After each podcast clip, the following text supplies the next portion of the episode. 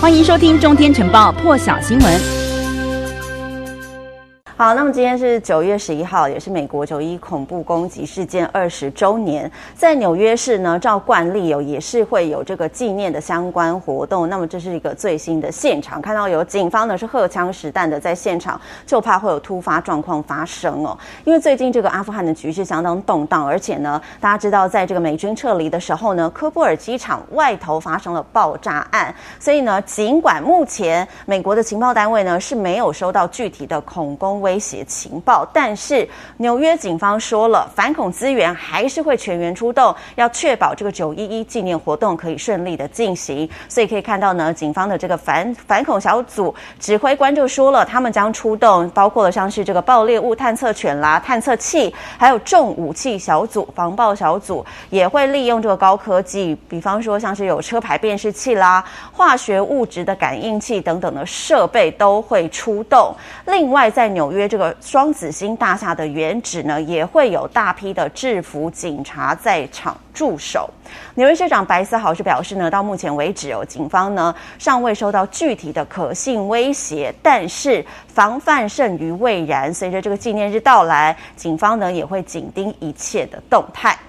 那么，美国总统拜登呢，事前也预告了，全美从九月十号到十二号这段时间呢，会用三天来祈祷跟纪念九一一事件的罹难者，还有他们的家人。拜登透过这个白宫网站是表示呢，请求美国人民透过祈祷，还有纪念仪式，或是呢点亮烛光，其他一些这个适当的活动呢，一起来纪念这些罹难者，还有他们的亲人，跟邀请全世界的人们一起来参加这个纪念活动。另外呢，纽约的官员日前是宣布，又有两名的遇难者遗体。通过这个 DNA 的检测之后呢，被确认是这个九一一事件的罹难者，分别是第一千六百四十六名，还有第一千六百四十七名被确认的这个九一一事件的罹难者。那么这起事件呢，在这个世贸的这个现场，就是双子星塔的这个现场哦，包括了劫机者在内，一共是有两千七百四十九人在这一场恐怖攻击当中死亡或是失踪，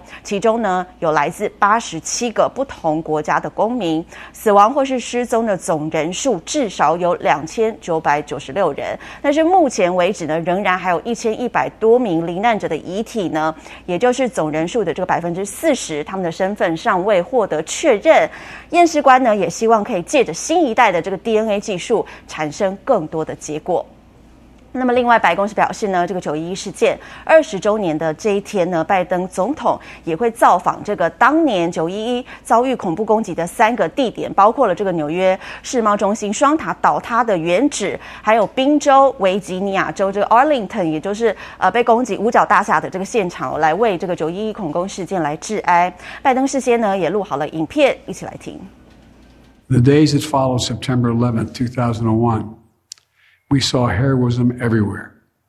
in places expected and unexpected. We also saw something all too rare a true sense of national unity. Unity and resilience, the capacity to recover and repair in the face of trauma, unity and service, the 9 11 generation stepping up to serve and protect in the face of terror, to get those terrorists who were responsible to show everyone seeking to do harm to America that we will hunt you down and we will make you pay. And That will never stop. Today, tomorrow, ever from protecting America.